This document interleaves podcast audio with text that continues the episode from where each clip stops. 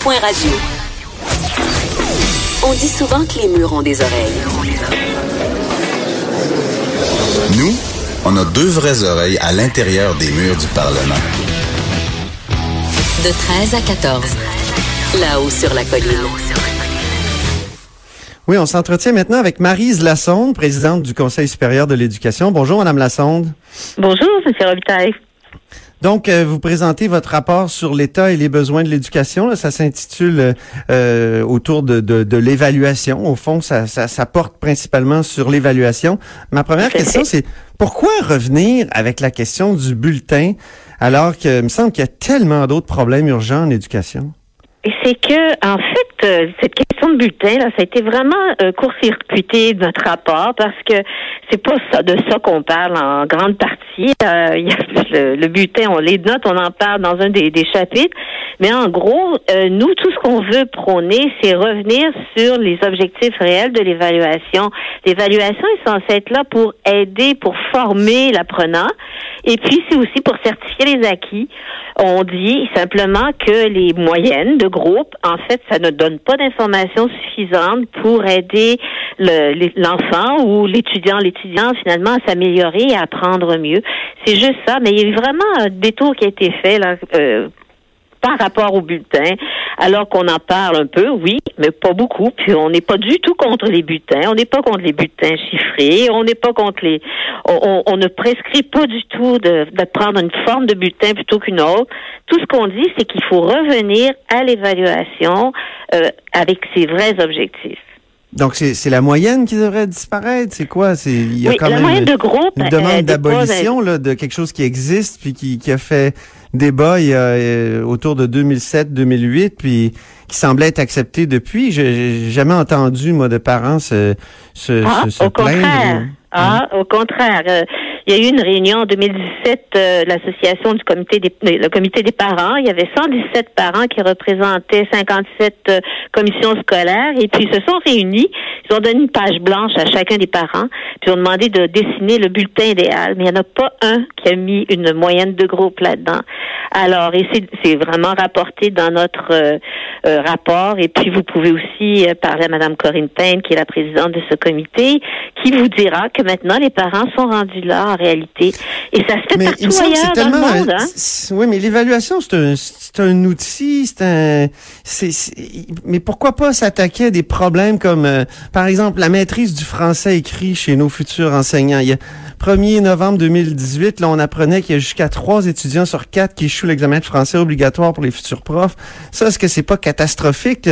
On aurait des, des, bulletins chiffrés ou avec des soleils, je veux dire, euh, ça serait... Ça, euh, le ça, bulletin avec des soleils, euh, ça, je pense que c'est un raccourci que vous êtes en train de prendre, hein, parce que c'est pas du tout ce qu'on recommande. On veut ben, C'est ce que mes enfants ont eu, moi, dans les années, euh, dans les années 2000, au début des années 2000, avec la, le, ce qu'on a appelé le renouveau pédagogique, là, ou la réforme de l'enseignement, euh, c'est ce qu'il y avait là, des, des, des toutes sortes de, de, de, pictogrammes, euh, on, on, dirait pour, pour, pour dorer la pilule. et, alors que ce qui est important, c'est que c'est pas le, le, fond, ce qu'on enseigne à l'école, puis le fait que exactement, si, nos futurs, euh, si nos futurs enseignants sont, sont, sont incompétents dans la langue maternelle, c'est un maudit problème. Euh, euh, c'est euh, écoutez, c'est que le Conseil se penche sur beaucoup plus de choses que simplement l'évaluation. Ça, c'en est un de nos avis qui a été euh, rapporté hier. On n'est pas du tout contre l'évaluation, bien au contraire. On dit simplement qu'il faut aussi que ça serve à former et à apprendre. Le Conseil se penche sur plein d'autres choses. On se penche, entre autres, une de nos commissions est en train d'étudier le bien-être euh, social, cognitif et affectif des tout petits. On est en train, dans une autre commission, de regarder le, métier d'enseignant au secondaire, qui n'est pas rose, en fait. Et on a des commissions qui travaillent sur plein d'autres choses très importantes dans le système d'éducation. Ce rapport-là que vous avez peut-être en main, c'est un rapport qui a pris deux ans avec un, comité qui représente toute la société impliqués en éducation, ça peut être des directeurs d'école, on avait des enseignants, on avait des professeurs d'université, on avait plein de monde là-dessus qui s'est penché, qui a étudié ce qui se faisait dans le monde. Et puis je vous dirais qu'en Ontario, depuis 2010, ils font déjà ce que nous on recommande. Hein? Oui. Donc, il faut faire comme en Ontario. Pas du tout. Mais euh, on a vraiment des, euh, des, on a quand même des données en Ontario. Il y a moins de décrochage scolaire. Est-ce que c'est lié euh, au fait qu'on ne fasse pas de comparaison de moyenne de groupe? Peut-être. c'est très décourageant pour un enfant d'être de dernier de classe, hein, ou euh, en fait ce qui doit et ou premier de classe aussi, qui sont aussi ostracisés dans le monde actuel en, éducation. Des enfants qui à qui on ne parle pas parce qu'ils sont trop bons à l'école, ça existe aussi. Alors cette comparaison là des enfants les uns par rapport aux autres, ça, ne les aide pas du tout à apprendre. Puis en même temps, est-ce qu'on n'est pas comparé toute notre vie? On dans, est comparé... dans, notre milieu de travail. Ben, euh, Est-ce que c'est pas une bonne façon de préparer finalement cet aspect-là de la ben, vie Je vais vous demander, je vais vous poser une question bien simple, monsieur. Si vous cherchez un électricien, est-ce que vous lui demandez euh, son bulletin, puis où est-ce qu'il se situait dans la moyenne? C'est pas ça que vous cherchez. Si vous regardez un médecin, est-ce que vous allez lui demander s'il était premier ou dernier de classe? En fait, euh, vous cherchez. Oui, on est sûr que c'est un premier de classe, le médecin. C'est comme ça qu'il accède. Pas nécessairement. Il était peut-être le dernier de son groupe. Il était peut-être le dernier de son groupe en médecine. Non, non, mais en, médecine, de toute façon, pour accéder à la médecine, il, il, je veux dire, la faculté de médecine prend les, les meilleurs, là, prend oui, les gens qui ont de fortes notes. Ben, je vais vous poser une question.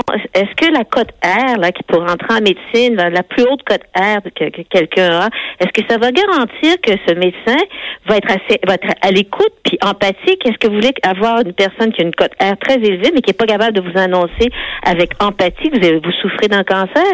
Ah non, je suis tout à fait d'accord, mais euh, mais c'est un des facteurs, un, une des mesures qu'on peut prendre pour euh, essayer de, de, de, distinguer entre les gens. De, de, il me semble que ça arrive presque tous les jours qu'on est évalué. Euh, pas euh, vraiment, comme je vous disais.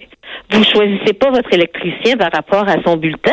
Alors, euh, vous, parce que vous prenez la personne qui est jugée compétente et qui va avoir aussi d'autres d'autres euh, d'autres capacités. Si vous regardez Google a fait une analyse là de par rapport à ses meilleurs employés. Et il voulait savoir qu'est-ce qui déterminait leur excellence. Ils ont regardé plein de choses, leurs notes en mathématiques, en génie, ils ont regardé leur leadership, leur capacité de travail d'équipe, leur capacité de d'empathie et donc, en fait, les notes, c'était le dernier, euh, le dernier indicateur. Ça ne comptait même pas dans l'indication des gens, euh, dans, dans l'excellence de, leurs employés. En fait, avez-vous été surprise du rejet instantané de votre proposition par le ministre Jean-François Roberge? Non, pas du tout. Je pense que c'est tout à fait normal. On est encore dans un système où euh, la, moyenne, on est habitué à ça. On est, c'est tout à fait normal. Monsieur Roberge, par contre, a dit qu'il y avait de très bons éléments dans notre rapport et il l'a lu. Et puis donc, euh, je pense qu'il sait aussi que ça peut avoir un impact certainement au niveau du monde de l'éducation. Euh, comme je le disais, le bulletin avec la moyenne, ce n'est qu'un aspect de notre rapport. Ouais. Sur la formation des profs, est-ce que vous allez revenir sur cette question-là? Je voyais des, des, professeurs le 27 février dernier dans le dans le devoir qui disaient il y a une solution à la pénurie des profs, c'est d'arrêter de d'exiger que tous les profs soient d'abord et avant tout des pédagogues. Et, là, il y a des les, les, les, professeurs qui écrivaient dans le devoir euh, disaient euh, euh, avant 94, des bacheliers, des maîtres, des docteurs pouvaient faire un certificat d'un an puis devenir professeur, accéder à la profession enseignante euh, au, euh, mettons, on fait un doc en histoire ou une maîtrise en histoire, on, on, pouvait faire un, certificat puis accéder. Maintenant, c'est en fait depuis 94, c'est plus possible. Eux demandent, disent, la solution à la pénurie de profs, ça serait ça. Qu'est-ce que vous pensez de cette suggestion? Euh, écoutez, je suis pas là pour donner mon, mon opinion personnelle parce que je représente le conseil. Et donc, euh, si je voulais vous donner un avis là-dessus, il faudrait que j'aille chercher l'avis du conseil.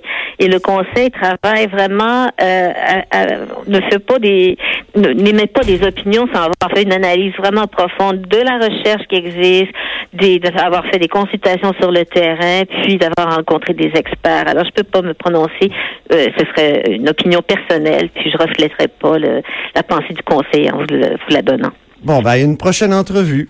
Alors, euh, voilà. Marise Lassonde, merci. Merci à vous. C'était Marise Lassonde, présidente du Conseil supérieur de l'éducation, euh, sur, sur le dernier rapport du Conseil. Après la pause,